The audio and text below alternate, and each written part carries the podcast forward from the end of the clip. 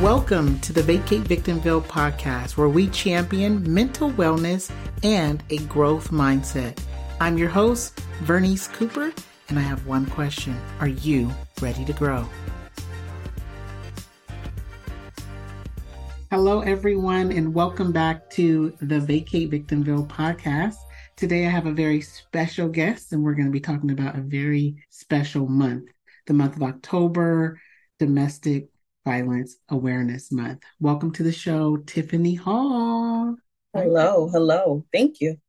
Yes, so let me introduce you all to Tiffany. Tiffany L. Hall is the visionary CEO and founder of Positive, an empowering platform that helps individuals redefine their hidden potential through radical transformation, transformative breakthroughs. Drawing on her background as a dedicated nurse, Tiffany's compassion shines through her carefully crafted messages, creating a safe and nurturing space for others to conquer and overcome the most seemingly impossible experiences. After surviving an intimate partner domestic violence incident in which she almost lost her life, her journey began on a mission to raise awareness and advocate for other victims and survivors of domestic violence. However, it is through her personal triumph Tiffany discovered her true calling. She is considered to be a radical transformation coach with a bold, undeniable passion for those she serves. Welcome again to the show, Tiffany. I'm Thank you. to have you. Thank you. Thank you. It's my pleasure to be here. Yeah. So the first question I always ask guests is tell us where you're from, where you currently are, and where you're mm-hmm. headed. Sure. I am currently I'm in Harrisburg, Pennsylvania. That is the capital of Pennsylvania. So we're centrally located about two hours away from Philly, about three hours away from Pittsburgh. So that's Harrisburg. Where I am going to the mountaintop.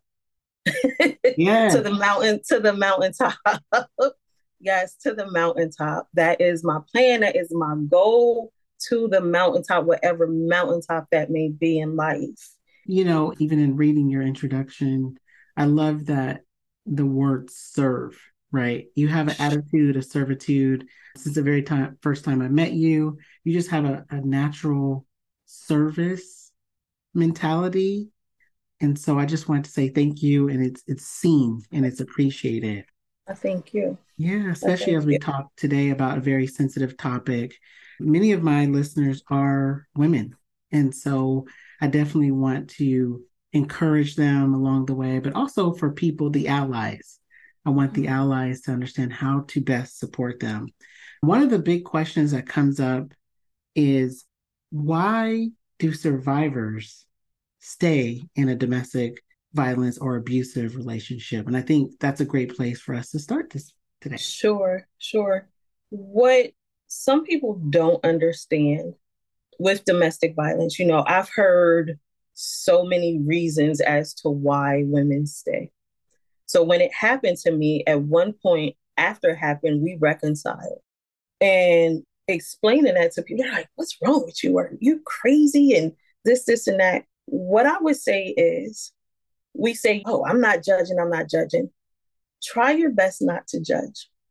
It's hard, but try your best not to judge there are, for me, for example, you're talking about I had a stable two person household, two person income. When it happened, my life was turned upside down. How do you turn that love switch off? You build this life with somebody, you raise children with somebody. How do you automatically turn that that that love switch off? And it's not necessarily, you know, devaluing yourself. It's just something that you're comfortable and you're accustomed to. And then on the flip side, and it's not just women. For any victim of domestic violence, sometimes there are situations where if I leave, he's going to kill my kids. He's going to kill me. Yes. So sometimes the abuse is the safest way to stay. Mm. Because imagine you leave, you don't know where they're at, where he's at, where she's at, where the abuser's at, where the perpetrator's at. You're living life looking over your shoulder in fear. So sometimes if you just stay, you know where they're at, you're safe. Think about the woman who got married young. He was, you know, she was a, a homemaker. All she knew was to take care of the kids, and that's all she knew. She never worked. That's her financial support, that's her foundation. And she's in a domestic violence relationship. She's being abused.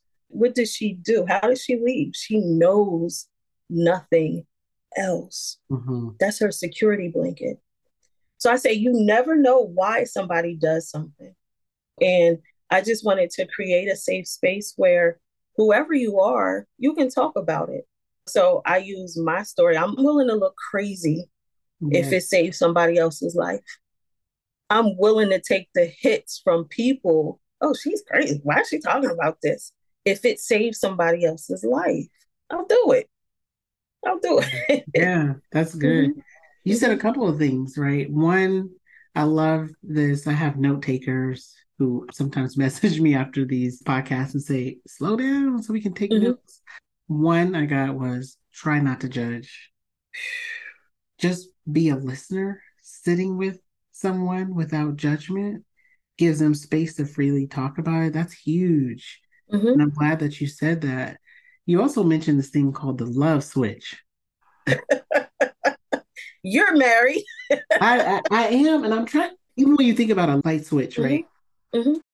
I do believe a lot of people think about relationships in that way, mm-hmm. right? And mm-hmm. I don't think love works like that. It's more like that dimmer switch. Sometimes you it's a high, and sometimes that thing is going low. Tell it. It's Tell not it. off and on. So when you said that, that just like resonated for me. Mm-hmm. And understanding that it's not just about love. You mentioned mm-hmm. stability, Tiffany, mm-hmm. right? But our finances are part of our wellness. Right. How we understand where our next meal is coming is part of our mental and physical wellness. And so mm-hmm. I'm so glad that you mentioned that for the homemakers. And thank you again for saying it's not just women. No, it's men not. In domestic and abusive relationships as well, mm-hmm. even from a financial standpoint even from a financial standpoint. Right. Mm-hmm. And so, mm-hmm. I mean, this is a complicated issue. So I'm really glad that you brought up all these elements. This safety piece, though, mm-hmm. from your experience, did you feel like if you left, you would be in immediate danger? So, this is the irony in my situation. So, we're just going to lay it out there. I was stabbed seven times. Stabbed we didn't have times? a, yeah, yeah, we didn't have a history of this. There was nothing that on that day of June 22nd, 2005, that led me to believe mm. the person I was in a relationship was going to try to kill me. Mm. We didn't have a history of him abusing me. We didn't, no. It was one of those things where he snapped. You know, in any relationship, there's trials and there's tribulations. So, what we were going through in my mind, and you know, we're 18 years forward now to articulate it better. And I'm able yes. to, I'm older. I was 30 when it happened. I'm 48 now. And I'm able to articulate it and stand in it. Yeah. And I can tell you, we didn't have a history of abuse in our relationship. But now, what we call narcissism, yeah, I could see some of that. But again, nothing that would say on this day, this man is going to try to take your life. Mm. No, I would have never thought that. That would have been the furthest thing from my mind. Wow. Mm-hmm. I'm really glad you survived. Thank you for your vulnerability. Sure.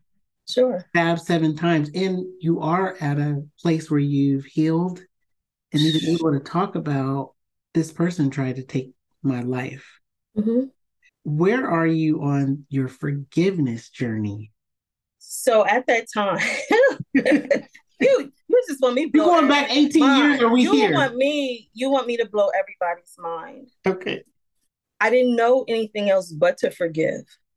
Mm. I didn't know anything else but to forgive at that time. So I've been in my church for 27 years. How do I know? Because I was there when my son was in a car seat when I started, and my son is 27 years old.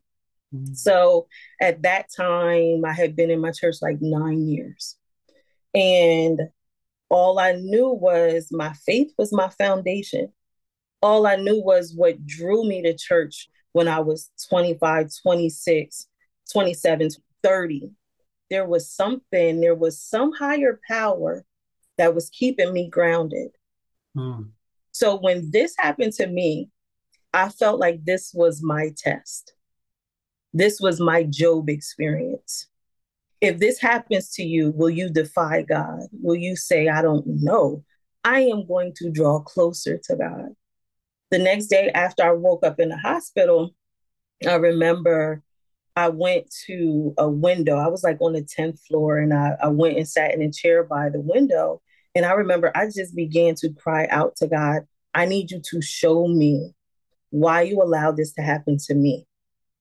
And I always say, my why is not God, why me? Because there's no pity parties. You know, don't need a pity party. We're not coming. Don't send me an invitation.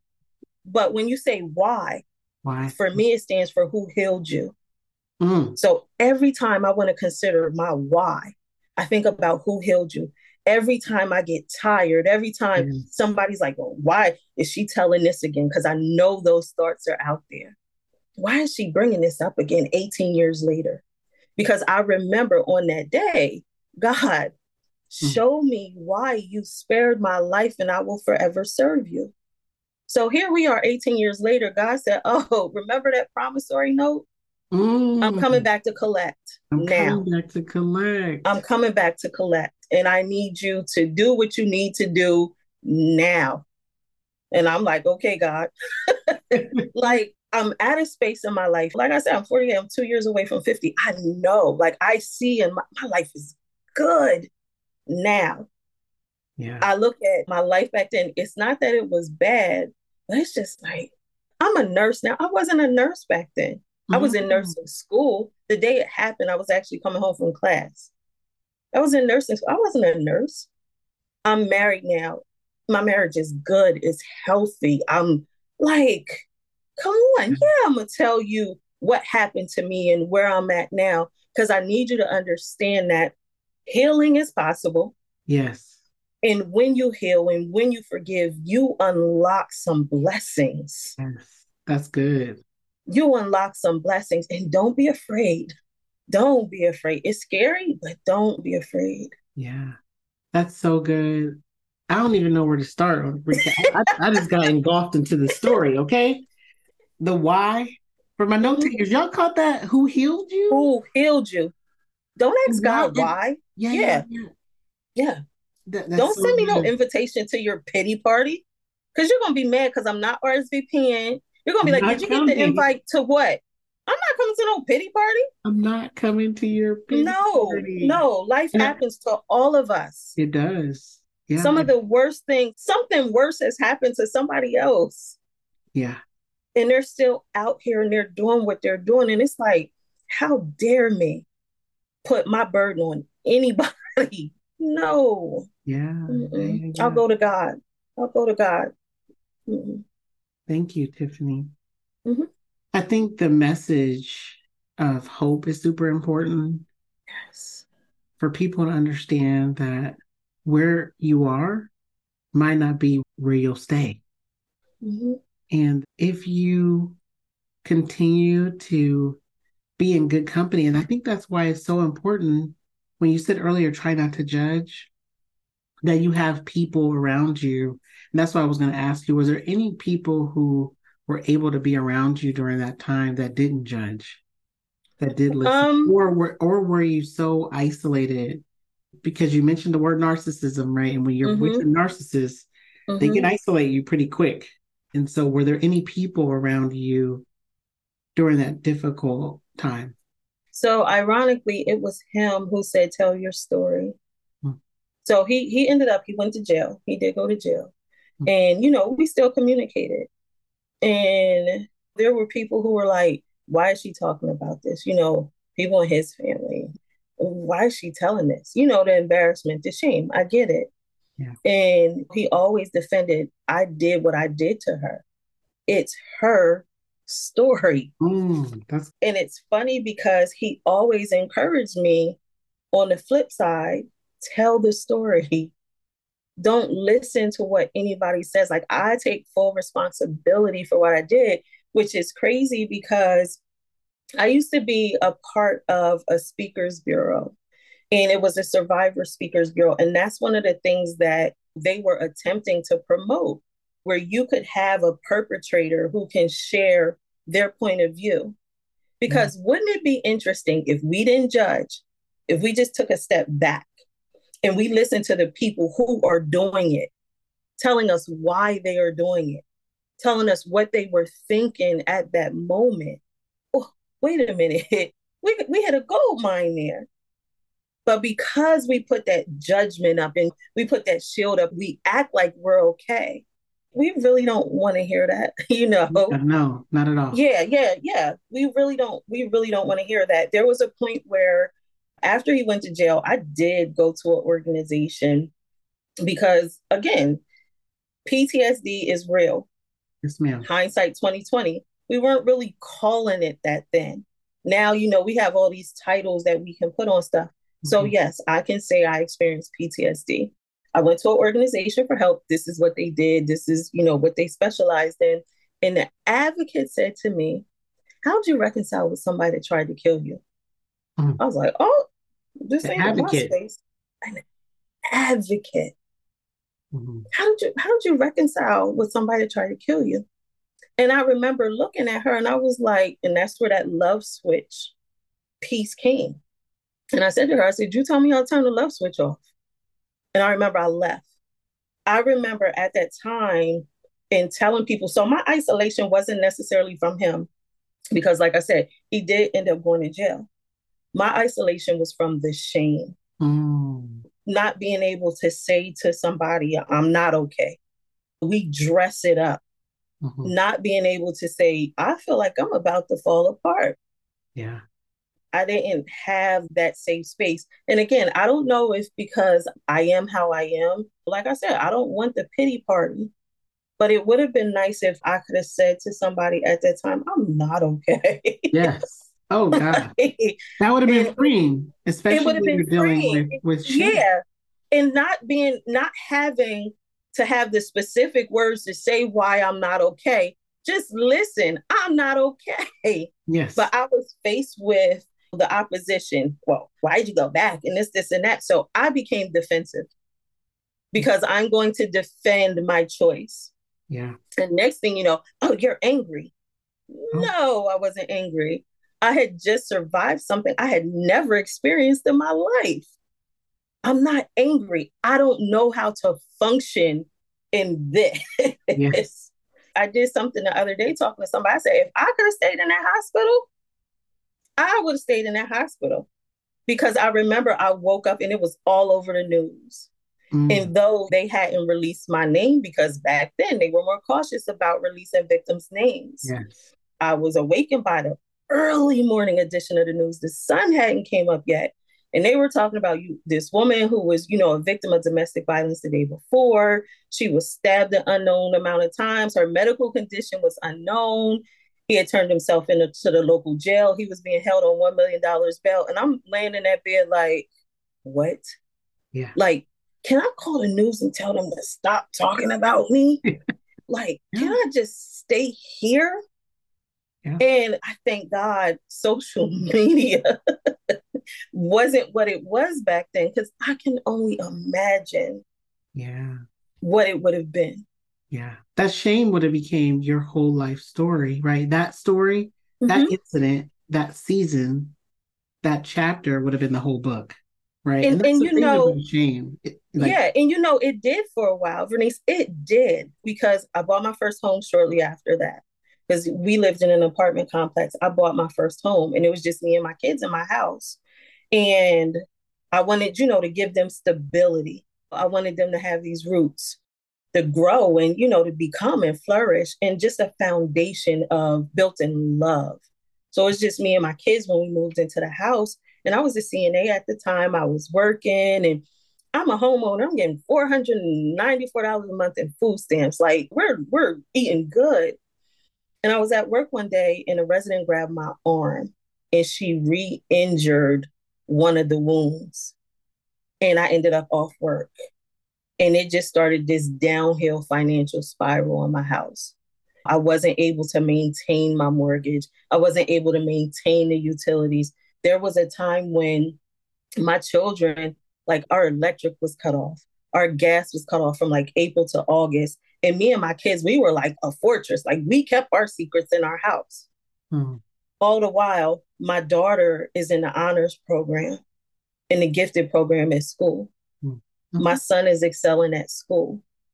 And, you know, I'm getting up early in the morning to heat hot water on a hot plate for these kids to wash their face, to do what they need to do to go to school clean. Every other day, I'm filling up the bathtub for them to take full baths. And it's just like nobody knew that this is what was going on in our house. Yeah. Nobody knew. At that time, I was a part of some community things. And I didn't realize back then the power that I held. And I made some, I ended up with a bad check charge because, you know, I'm just trying to stay afloat. I'm trying to survive. Mm. I'm trying to survive. I ended up with a bad check charge. I was in a situation where in the community, this was used against me. Hmm. This was used against me because of the position I held. Like this became my cross to bear. And I was just so ashamed. And now I'm like, I had a bad check like, yeah. But again, at the time, the shame and not being able to say to somebody, I did what I did because I was in survival mode. Mm-hmm. You know, again, I want somebody else to know there may be some decisions that you make in survival mode. Do not do anything that's detrimental to your future. Mm. Do not do anything that's detrimental to your future, whether that means revenge towards your perpetrator, your mm. abuser, mm. whether whatever it is. Do not do anything that is detrimental to your future. You can survive it. Yeah. You can survive it. There's a couple of things. One, the fullness of your story is that you went from victim to survivor to thriving. Yes. Right. Because even the word survivor, domestic violence survivor, it doesn't do it for me. no, it, it doesn't do it for it. and for many mm-hmm. people mm-hmm. Who have survived abusive relationships, I see it bigger than survival. They've actually been able to transform. And there's a difference between surviving and transform. To transform means to become a new thing. Yes. And over the time, you became something very, very new. Yes. Yes. But it it didn't come without, which I what I appreciate about your story, it didn't come without having the revenge fantasies or mm-hmm. The lights out, or because mm-hmm. right there, there's going to be consequences to leaving and staying. Yes. Yes. Definitely. People say choose your heart. It's going to be hard. Choose your heart. And it's going to be hard mm-hmm. to leave. Yes. Yes. So I love yes. that you said, just don't do anything that will be detrimental to yeah. your future.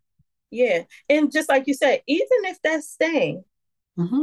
even if that's staying, because one day you'll look back and you'll be like, why did I stay? Mm.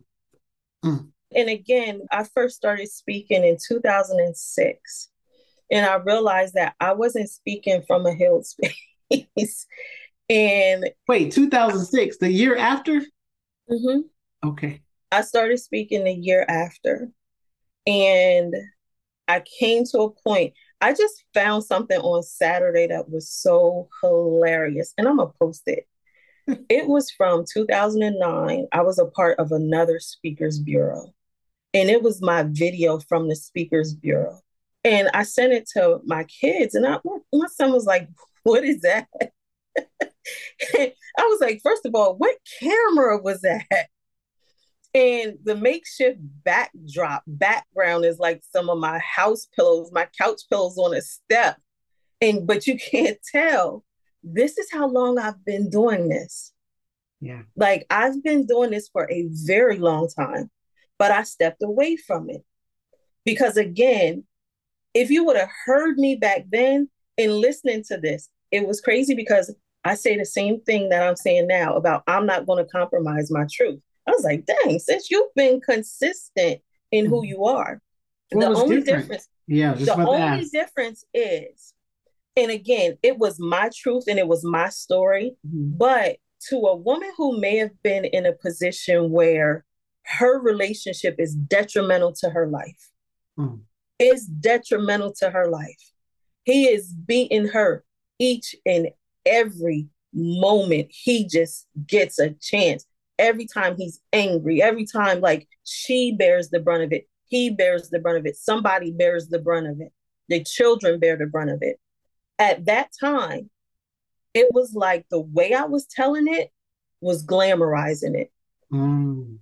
We reconciled, we're good. And again, mm, you know, when I started to heal, it's like, Tiffany, you got to be careful of the message that you're sending. Yeah. You have to be able, like I said, now I can take the hits. Yes, I stay. Yes, we reconciled.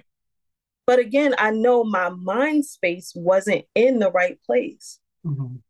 And I'm not going to, now I can say everybody's situation is different. It is. Very- you know, I've had, yeah, I've had family members come to me about their family members who are in abusive relationships.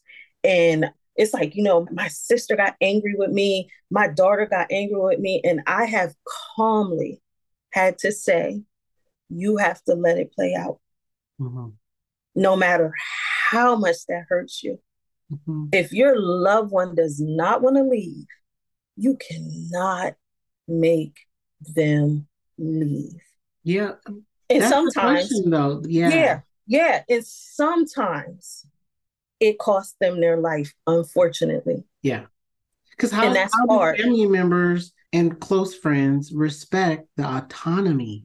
Yes. How do they respect the autonomy of the victim, the survivor? How right. They... It's a matter of, and even advocates. And advocates. Even advocates. Ensuring so when I have somebody come to me, you know, they come to me, my first question is, Are you safe? That's what I want to know. Are you safe? Are you in a safe space? If you are not in a safe space, what can we do to get you in a safe space? And are you ready? Because I don't want to waste resources if you're not ready. Mm-hmm. And sometimes people will tell you what you want to hear. Of course, because they don't feel safe. Because they don't in the conversation, safe. right? because they're going back to this whole thing around shame. Yes. Judgment. Yes. I don't want to be in a relationship where phys- being physically, emotionally, or financially abused, and then be in this emotionally abusive relationship with you judging me. It's right. Like, I'm not telling her this, but that's why, you know, you see the silence. There's so much silence around. Think about this. October is also Breast Cancer Awareness Month. Mm-hmm. People are proud in their pink. Mm-hmm. People support breast cancer survivors. People are out here, let's have a walk, let's do this, let's do that. There is no shame in mm-hmm. saying, I have breast cancer because everybody's going to rally around you. If you say, I was a victim of domestic violence, it's like, oh my God, what did you do? That's what I used to get. What did you do? I'm like, what? what did I do? I know. We don't ask someone who gets breast cancer, what did you do to get breast cancer? So again, there is a, a stigma yeah. that comes along with being a victim of domestic violence and language. I'm a domestic violence advocate. Watch your language because if you're advocating for domestic violence, just when you say it, what you're sending out into the atmosphere is let's increase domestic violence. Hmm. That's what I hear the power of words. Yeah. Yeah, yeah. I'm a domestic violence advocate. No, I hope not. Yeah. I hope that's not what you're advocating for. And people are like, why do you have to be? No, watch your words. Yeah. You have to mind that's, be mindful. It probably comes from a good place. They think they're advocating against domestic right. violence. But right. in our language, sometimes we say that. And then there there is a lot of shame-based language in the community domestic violence survivorship advocacy wellness centers that that help people who are currently in a situation because of the judgment mm-hmm. right and the mm-hmm. shame and the mm-hmm. stigma mm-hmm. it's layered it's layered it's a it's a lot to it it's a lot and, and i'm gonna add another layer to you to it as african american women we have a habit of wanting to protect our men mm. at That's all cost. At all cost. So what happens? He's abusing me, but um, I'm not going to say anything because as black men, they already have it hard enough. Mm. Oh no, we, we can't do that. We can't do that. We have to stop some of the things that, you know, we do. Oh, he was just having a bad day at work. Every day, every weekend, every whatever.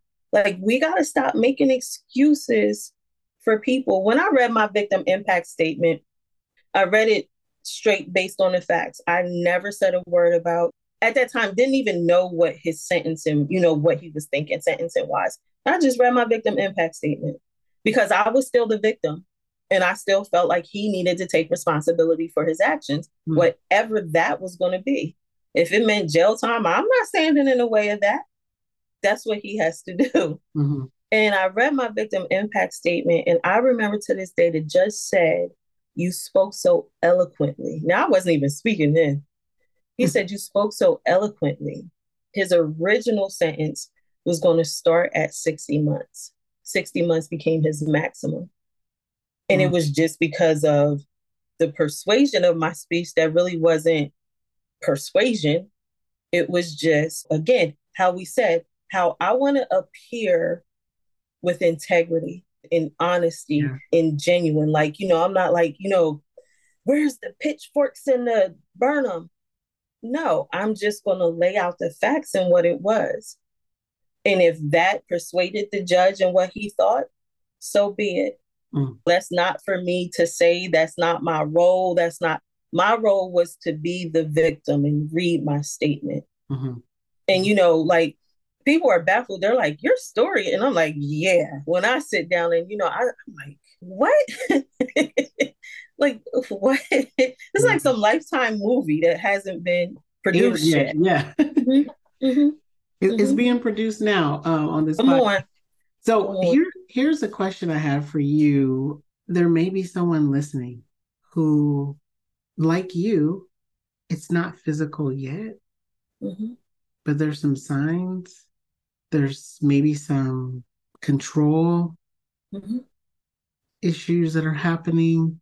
And there may be someone who's listening whose friend or family member is in a full fledged domestic violence relationship, what is step number one? Oh, being honest with yourself. Yeah. Telling yourself the truth because he had a bad day at work. Mm. This isn't because she had a bad day at work.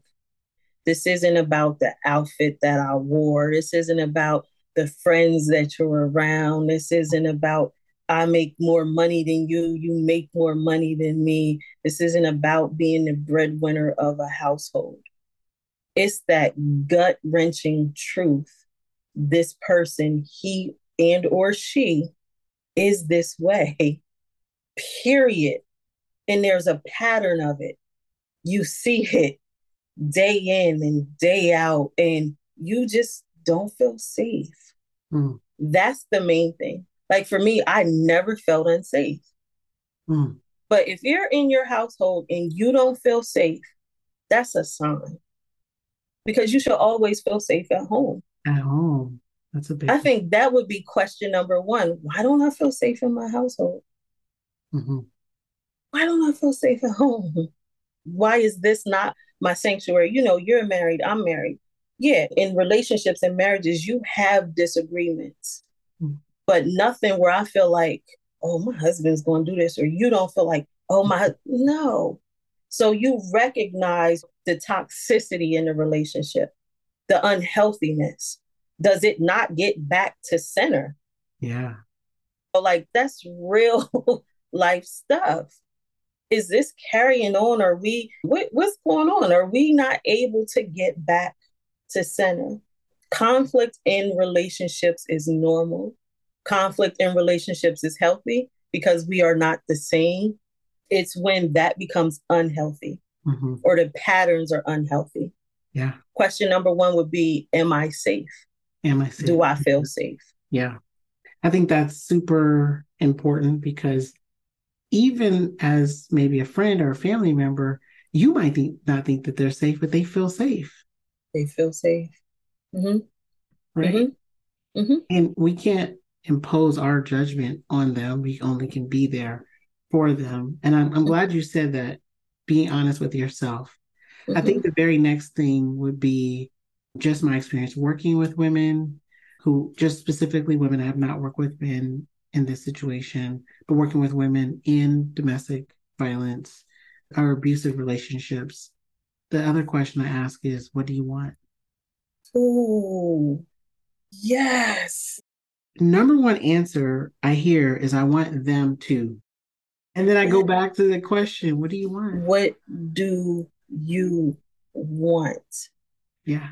Ask somebody that question. And just like you just said, people hesitate to be honest yes. about what they want.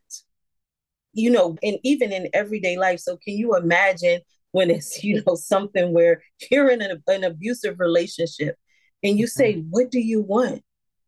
And they say, and they're blatantly honest, I want to stay. You're like, what? Yeah, no judgment. We just okay. No judgment. I want to stay. Mm. So what needs to happen in order for you to stay? Mm. It's good. Yeah, what do you need to do? Because you may never change them. Yeah, and that's so good because going back to respecting the autonomy. Yes. These are we're talking about just so everyone's very clear. We're talking about adults mm-hmm. in an abusive mm-hmm. relationship. Mm-hmm. We're talking about autonomy. Yes. Right? anyone who's listening and they're a teenager, we have a whole nother conversation about that. But I'm talking about adults, and we have to really respect the autonomy of someone. As hard as it may be. As hard as it may be. sometimes we want we want stuff for people that they don't want for themselves. They don't. I'm a nurse, and I remember in early in my nursing career having to be an advocate for you know my patients. Mm-hmm. If you just DNR, just say they don't want to be resuscitated if they go unresponsive. And the family's like, why not? Because that's not what I want to do. Let me pass in peace. It's my decision. And you get to a point where, or, you know, again, had this conversation, just, you know, from a patient perspective, you have a medical power of attorney. A medical power of attorney has the ability to make some decisions to over to change some decisions that you may have made. So now all of a sudden, you may have chosen to be a DNR. Your child is your medical power of attorney. They don't want to see you pass. Make mom a full code. So if mom goes unresponsive, you're in there doing CPR, you're doing everything to revive mom.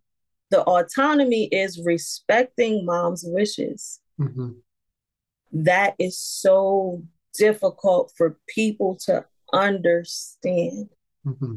The autonomy means you just just respect what it is. You don't have to agree. You don't have to agree.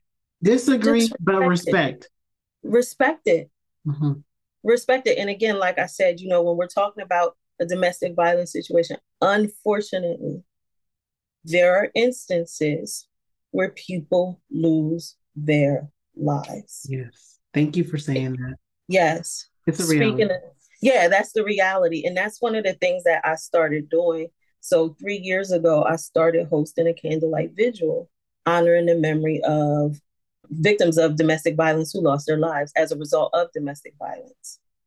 And it was just as it was to honor their memory because when I started out speaking again, I thought about it. Like I have stab wounds in places where we shouldn't even be having this conversation. So, you know, I think about that could have been me when I would hear stories and I'm like, that could have been me. Yeah. That could have been me. So I just came to a point. How do I honor their memory? Let's do this candlelight vigil. Nice. It's October the 2nd this year. The first is on a Sunday. It's October the 2nd. Mm-hmm. Okay. For, so people who are local to you, go ahead and tell them where that is. And sure. Tell my, sure. tell my listeners how they can reach you because sure. this is a conversation that needs a part two. This is a conference. This is a whole conference. Let's go. Okay. Tell, tell us more about what's going on. Sure. So people can reach you. Sure. So October 2nd It's called Light of Flame, Remember Their Name, and it's in is honoring the memory of those who have lost their lives as a result of domestic violence. Our Speaker of the House, our state representative, Speaker of the House for the state of Pennsylvania, is our keynote speaker. That was, yeah, yeah, I can't even explain that. She said, yes, I would love to. And I was like, huh? Eh, she don't, she don't even know my story, but thank you. Have several organizations who are sponsors the Pennsylvania Coalition Against Domestic Violence, an organization called Bro to Go, which focuses on recidivism and getting back to that transition from prison to home and you know reentry and stability. There is the office of the victim advocate which is a pennsylvania organization downtown daily bread. Downtown daily bread focuses on homelessness.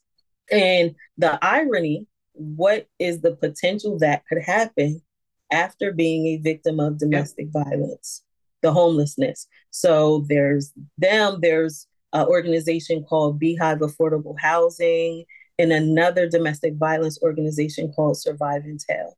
So I'm excited, and it's right on our state capitol steps. So I'm mm. like, dang, year one, I started in one place. Now it's like year three, it's on our state capitol steps. To get in contact with me on all social media platforms Instagram, Facebook, I am Tiffany L. Hall, and it's T I F F I N E Y L Hall. And my website is www.tiffanylhall.com. Thank you so much, Tiffany. Thank you. As Thank you, you said, this is a conference.